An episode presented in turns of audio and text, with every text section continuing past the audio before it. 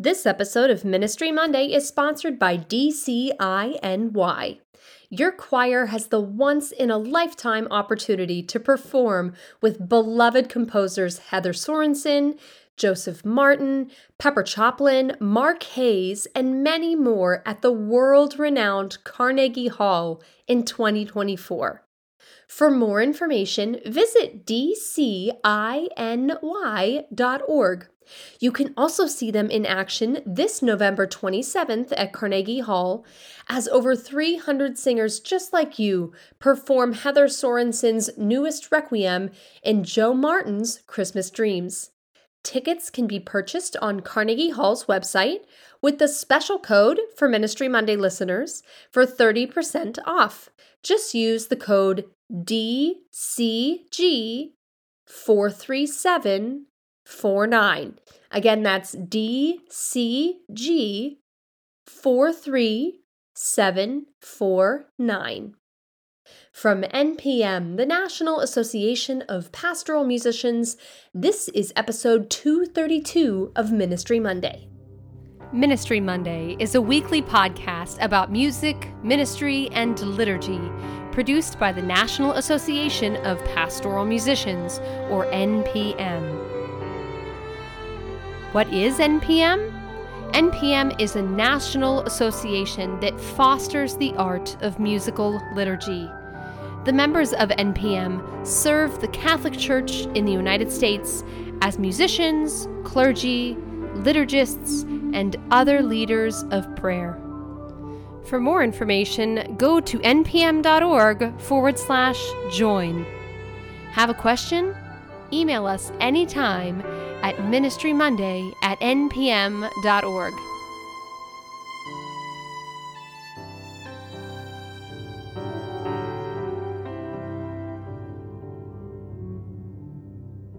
Hello, and welcome to Ministry Monday. I am your host, Amanda Bruce. If you haven't done so yet, please subscribe to Ministry Monday wherever you listen to your podcasts each week, and thank you for joining us today. Today on Ministry Monday, we are thrilled to offer an episode from Meet Father Rivers, a podcast celebrating the life and legacy of Father Clarence Joseph Rivers. Father Rivers, a little known but essential figure in American Catholic history, was a composer of liturgical music as well as an author on music and spirituality. Today we hear from the hosts of Meet Father Rivers, Emily Strand and Eric Styles. They interview pianist, pastoral musician, liturgist, workshop presenter, and composer, Mr. Ronald Harbor, which of course we know as Rawn Harbor. Rawn met Father Rivers in 1973 and became his primary accompanist, and eventually a liturgist in his own right under Father Clarence's careful mentorship. Rawn discusses his own approaches to composition and even shares a recording of a psalm arrangement that he is particularly proud of. Psalm 63 My soul is thirsting on this special, most musical episode of Meet Father Rivers to date. Enjoy. Hi, my name is Emily Strand. I'm an author, college professor, and church musician. And I'm Eric T. Styles, a writer, liturgist, and rector at the University of Notre Dame. And there's someone we'd like you to meet. I interviewed Clarence Joseph Rivers for my graduate studies in theology at the University of Dayton. And I met him while living in Cincinnati as a college student, worshiping in a Black Catholic parish. For both of us, Father Rivers became a mentor and a friend in the very last years of his life. He was a Roman Catholic priest in Cincinnati, Ohio, who broke barriers of race, culture, art, and worship. He was an engine of insight who invented new standards of Catholic worship composing new songs when old ones no longer served. All during a period of rapid and revolutionary change in the Catholic Church. Despite Rivers' significant and lasting contributions, he remains an obscure figure in American Catholic history. And our goal in this podcast is to change that. In appreciation for how this man changed and inspired us. His name was Father Clarence Joseph Rivers. Clarence Rufus J. Rivers Jr. and we'd like you to meet him. I already knew this was an exacting person. And you have to do what he says, and you also have to come up to his standards. Episode 7 Heir Apparent, our interview with Rawn Harbor.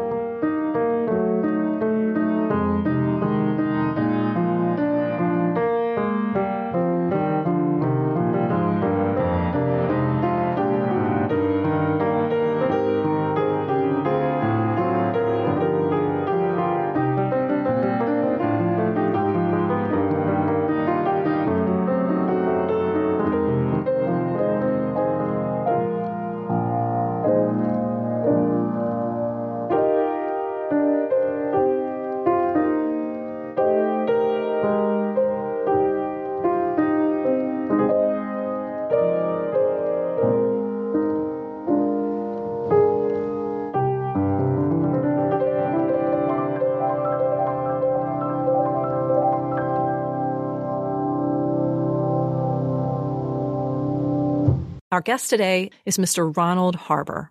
Rawn, as he is known, is one of the foremost African American Catholic liturgists, pianists, composers, and workshop presenters working and ministering today. He worked with and learned from many of the greats of Catholic and especially Black Catholic liturgy in his long and distinguished career. He has studied at Furman University, Howard University, Catholic University of America, Catholic Theological Union at Georgetown, and the Graduate Theological Union at Berkeley, where he earned his master's in theology with a focus on liturgy. He has served in leadership positions in liturgy and music for parishes, religious communities, universities, and on the diocesan level. He is also a professor of performing arts and a published composer of liturgical music. Most importantly to this podcast, Rawn was taken under the wing of one Father Clarence Rufus Joseph Rivers, Jr. early in his career. And Rawn both helped and was helped by Father Rivers to praise God and serve the people of God through liturgy and music. Rawn is one of the original friends in Clarence and is, we think, chief among the many direct musical descendants of Clarence. We would like to welcome Mr. Rawn Harbor to meet Father Rivers. Thank you so much for being here. Glad to be here. Will you please introduce yourself for our listeners and tell us a little bit about your work as a liturgist and a musician? Well, I uh, was born in uh, South Carolina. Uh, people think that I'm from somewhere else, some exotic place, but I'm from Greenville, South Carolina, and I started uh, my trek as a musician liturgist uh, at about uh, seven years old. Now, let's go forward. I graduate from college um, and I moved to Washington, D.C. Within two years of moving to Washington, D.C., I meet Father Rivers, which changed my life uh, much as well. Now, mind you, I I was uh, I wasn't a composer at the time. I was simply a, a, an accompanist and choir director. Um, he changed that, uh, uh, of course, but uh, for a number of years, I, I simply played the piano uh, for him. And in 1985, he began to pull back and move, pu- uh, pull back and move me forward to some engagements that he had because he was not doing his best or didn't feel that he could do his best and wanted to give me an opportunity and chances to uh, spread my own wings.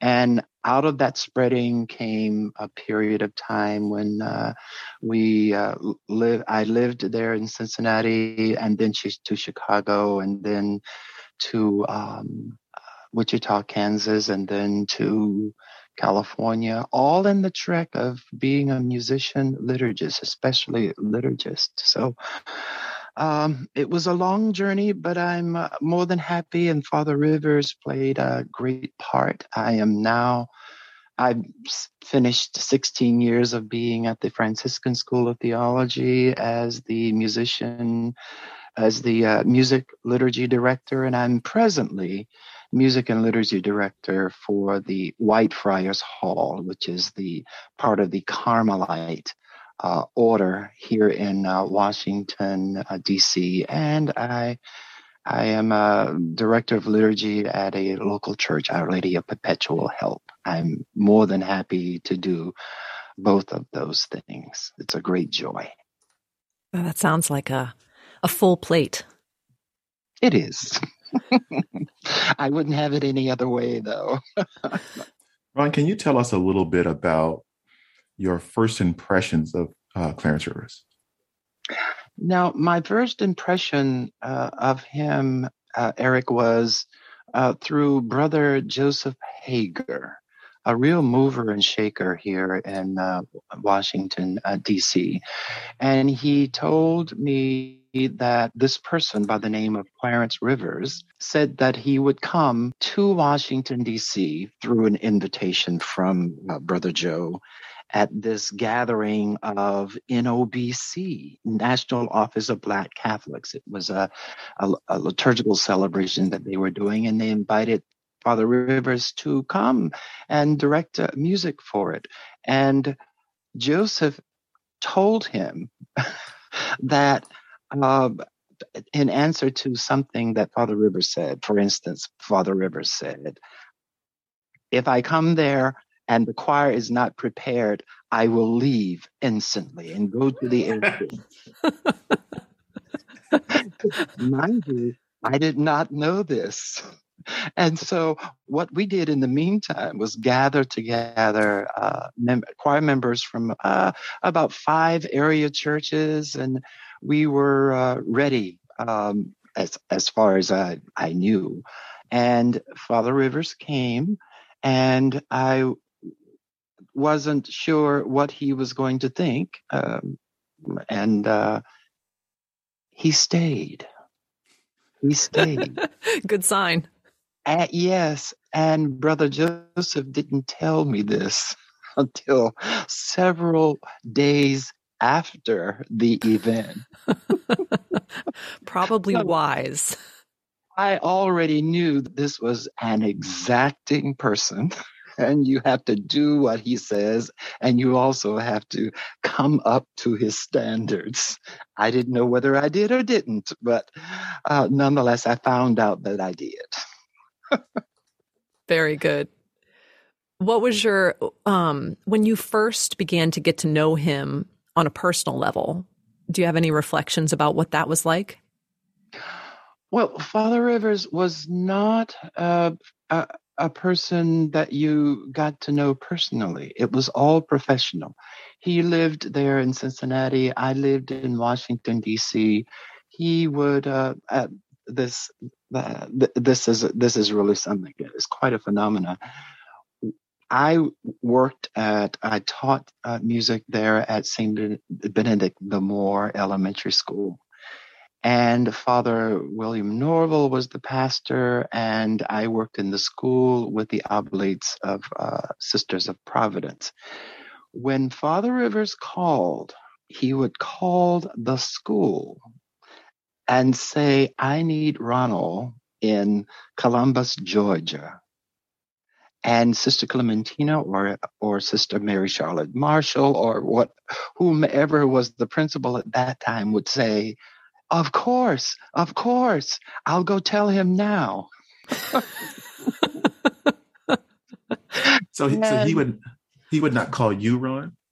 Uh, oh, he did if if it was after school hours, but mm. because he was calling in the mornings, he knew oh. where exactly where I was. Yeah, yeah, he knew about Catholic schools and how they how they operate and uh, about the Oblate Sisters of Providence because for them he was the musical god. So no matter where I mm. he called for me to go, uh, they would allow the principal would allow me to go. You go, you go with Father Rivers, and and I would. There were many many occasions like that. and he he would want you to come and accompany uh, a, a, liturgy or an event. Is that is that the case? And accompany uh, litur- a liturgical event. Yes, yes. I wasn't speaking or anything. I was simply uh, playing at that time, and I met him in 1973. Uh, okay. Yeah, I moved to Washington D.C. in '71. Met him in '73. Yeah. And would you say because you said the the music for you came first, and then as a liturgist, becoming a liturgist followed. Is that am I hearing that correct? Right. Uh, it was Father Rivers' uh, in, instruction that made me realize that um, the, my music was intact. What was not intact was the fact that I didn't know uh, liturgical history or liturgical theology uh, as well. And I realized that I needed to know much more about practical liturgy. How do you get from one place to another in a liturgical celebration? It was him who would, uh, wherever we were in the country, um, he would always have a meeting with me uh, either the night before or two hours before the event or whatever time I got into town. And he would walk meticulously through the celebration. He would just walk me through. And in many cases, it was the same celebration, but it was always different because there was different architecture. It was, there were different sounds in the church. There were different uh, personnel uh, that he had to deal with and knew that certain people could do certain things and certain people could not do it very well. And he wanted excellence. So therefore, um, I got a liturgical education from this man at almost every celebration that he did from 1973 uh, because soon after that first time meeting him and and in Washington D.C., he did call in the and the very first um, gathering that I did with him was in Columbus, uh, Georgia, and he he um, uh, would make sure that I understood exactly uh, what to do at what time. As a matter of fact, he would he would say, "I want you to play for about 35 or 40 seconds this piece that le- that will lead me to walk from one place to another or for whatever minister to walk from one place uh, to another or i want you to play a solo here now mind you i'm i am not catholic i am at a um, a school however, that is Catholic, of which I started working uh, at in 1972. And between Father Norvel and Father Clarence Rivers and some of the uh, sisters as well, I learned a lot. But it was Father Rivers who gave me the most complete education of which I was so very happy to receive because uh, even with all my book learning, uh, through Catholic University, through the um, the um, uh, the Franciscan School of Theology, and several other places where I've been. Uh, it was always Clarence's voice in the back of my head every time I mm. put together a liturgy. Every time I write a script, it's always Clarence that's in the back of my head saying, "What should I do? How do you get from one place to another? And what is the sound of the the piece of music that you're doing. Does it fit the moment? Does it fit the liturgical uh, event or the liturgical moment uh, as well? So my eh, my beginning as a liturgist began with him. I didn't start studying formally until 1984 when I mm. went to uh, Catholic University only for uh, a year, but nonetheless, it was through Clarence's influence that I began to go and see, seek what it meant to become a liturgist. now, I had done several things. Uh, in the meantime, I was the director of liturgy and music for the uh, Catholic chaplaincy at Fort Belvoir. I was part of the liturgical arts staff at Georgetown University. Did many, many other things, and all of it was because of uh, Father Clarence Rivers, whom I would call and talk about this, that, or the other. And he would say, you go on and do that, boy. Let them know. Let them know that you're you're you're up for that, and you will say yes. Okay. so sounds like career advice as well. Oh, if you want to say that, by by all means, because what, once I lived in um, in Wichita, I I did a script for a celebration for the diversity within uh, the uh, the Diocese of Wichita, Kansas. Um, I moved there from Chicago to be artist in residence at a local black uh, ch- church, black, black Catholic church there. And um, um, somehow they couldn't get whatever it was together and bring all these people together as well. And somehow I was able to do this through writing the script, working with people. And the bishop of uh, Wichita was impressed. And he said, I want you to come and do work for the diocese. And so I call up Clarence and I said, This is what Bishop Gerber has asked me to do. I'm not sure that I can do that because it was director of the office of worship. I've never done anything like that before. and he, and of course he gave me his famous, you go on and say yes to that, that bishop boy. Don't you give up this opportunity. and so I said, well, that means that your telephone is going to have to stay on because I'm going to be calling constantly. and he said things he would say something like well you always do. At that point I, we had begun to be more personally involved um, with uh, with each other. I began to know him a bit better. But it was when i went to graduate school in uh, california that i had to call him almost every day mm. uh, because there was a liturgical or a theological uh, statement or problem that I could not understand. And it was Clarence who always walked me through what was going on, what the writer meant. And so he ushered me through graduate school for a Master of Theological Studies uh, with a concentration in liturgy. So that uh, that was the kind of uh, the formal end of my trick. But I, you're always looking for uh, new information, so your education never stops, never stops. Can you just clarify because you said earlier uh, uh, that you uh, aren't Catholic, but at some point you were received into the church. so would you tell us the story about when you became Catholic? Well, Eric, I always tell people that I started my trek as a musician and liturgist at seven years old.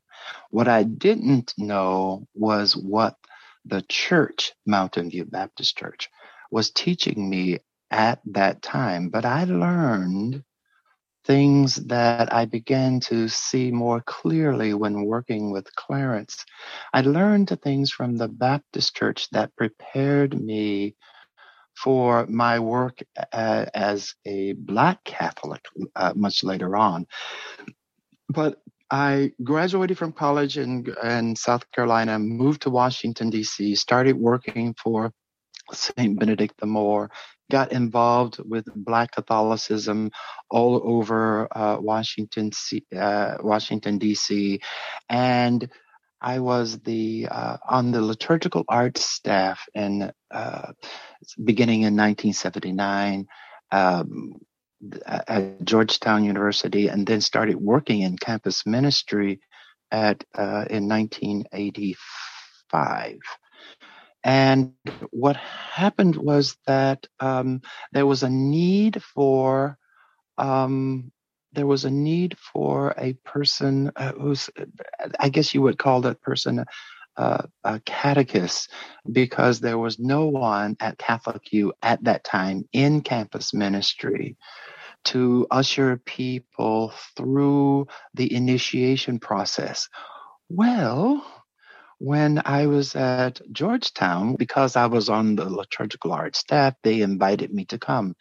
And after a while, I also was invited to do Beginnings and Beyond, which is part of the uh, RCIA national uh, experience, uh, the the the national forum uh, yes. of the catechumen was uh, the uh, name of it. And one day, um, I was there at uh, in my office, and Father Edward Branch came in and said, Archbishop Hickey has asked a question.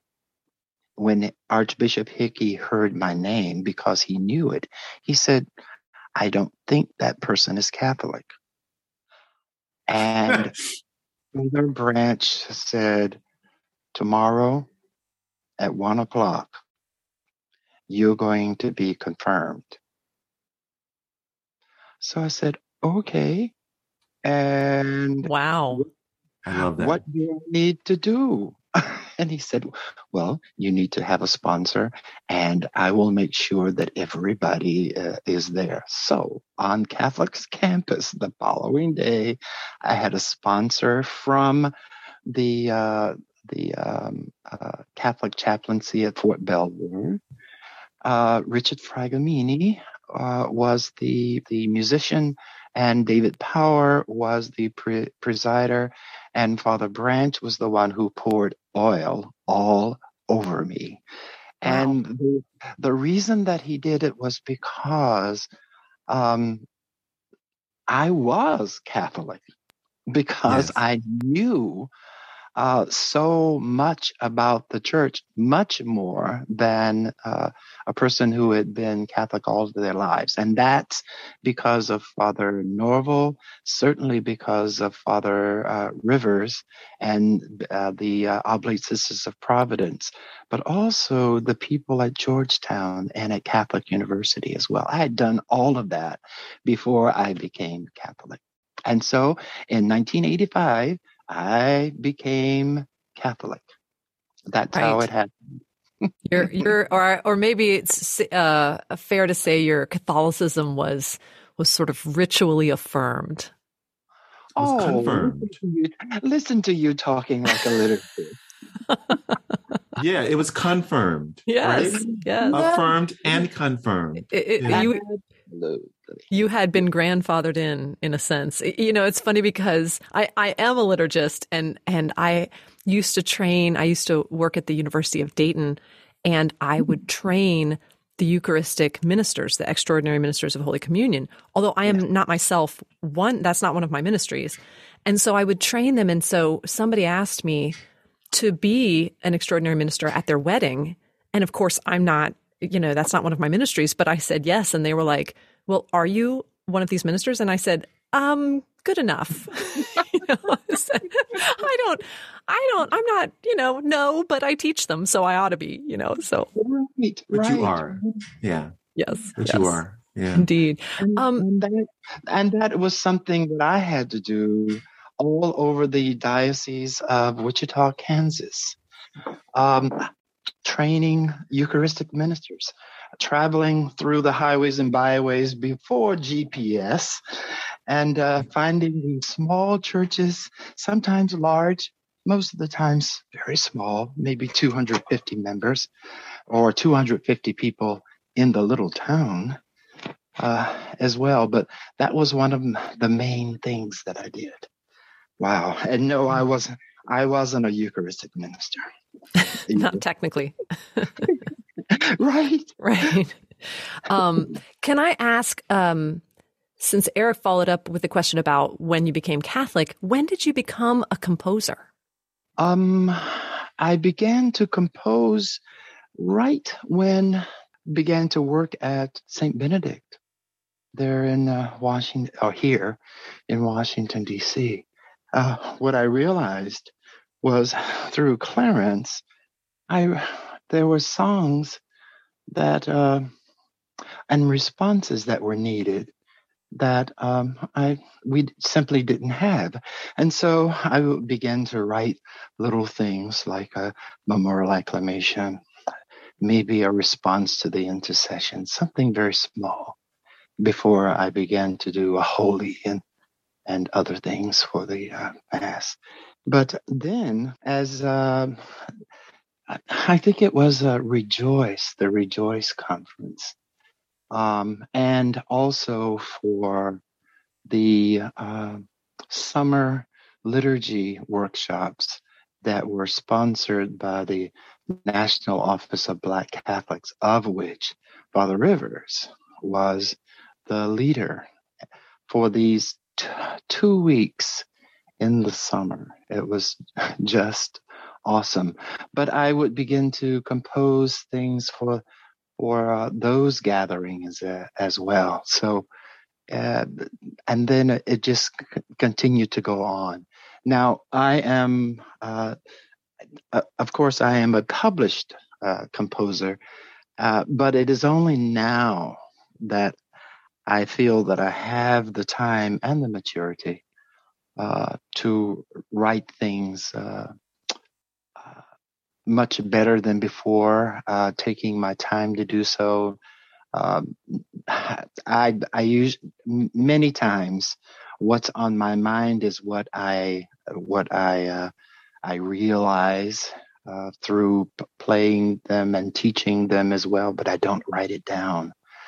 Now I do sketch things uh, out so I can remember later and have a slew of um, responsorial psalms that I will begin to, I, that I have begun to work on. And as a matter of fact, two of them in the last, the last several months have been accepted by a publisher, a liturgical uh, publisher, a music publisher as well. So it's a good thing. Hopefully I can do as many as uh, 10 to 12 pieces a year until I fade away. oh. We hope that takes a long, long time. At this point, we asked Rawn if he would be willing to share a recording of a psalm composition that he's really proud of. And he graciously shared a recording of his composition of Psalm 63 called My Soul is Thirsting.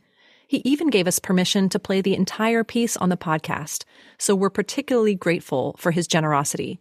And we hope you enjoy this rendition of Psalm 63 by Ronald Harbor. My soul is thirsting.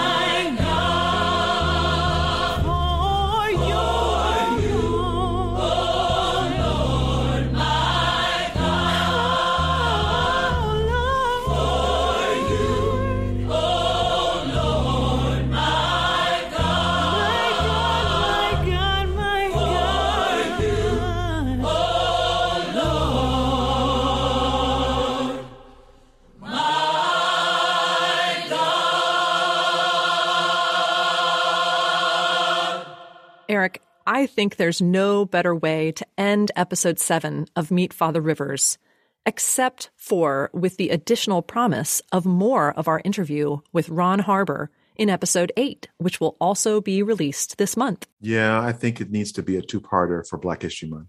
Yeah, definitely. As we were interviewing Rawn, I kept getting the sense that we weren't just preserving Clarence Rivers as an important figure of American history and liturgical music, but in the process, we were preserving the voice of yet another important treasure of American Catholicism, Rawn Harbor himself. Yeah, and I hope that he understands when he listens to the podcast how much we appreciate him um, and look to him as a, a mentor and uh, uh, a leader in our in our field. So, don't forget if you have a story or experience of Father Rivers to share, please be in touch.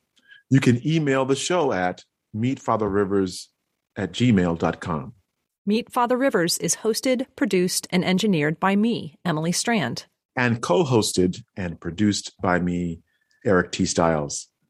Our theme music is composed, arranged, and performed by Rawn Harbor under the inspiration of the Holy Spirit, and of course, Clarence himself. And we are so very grateful for it. Jonathan Kelso also helps us with the show as part of our Meet Father Rivers team. You, dear listener, can help us as well. Please, if you're enjoying the podcast, take a moment to rate the show or write a review on Apple Podcasts or on whatever platform you use to listen. In the ever expanding world of podcasts, positive reviews are how shows like ours reach a larger audience. Another way of helping us is to tell a friend about the show and to encourage them to listen. To our guest today, Rawn Harbor, and to all who have helped to make this project a reality, we are, as Father Rivers once wrote, like the saints on the morning of the great resurrection, eternally grateful.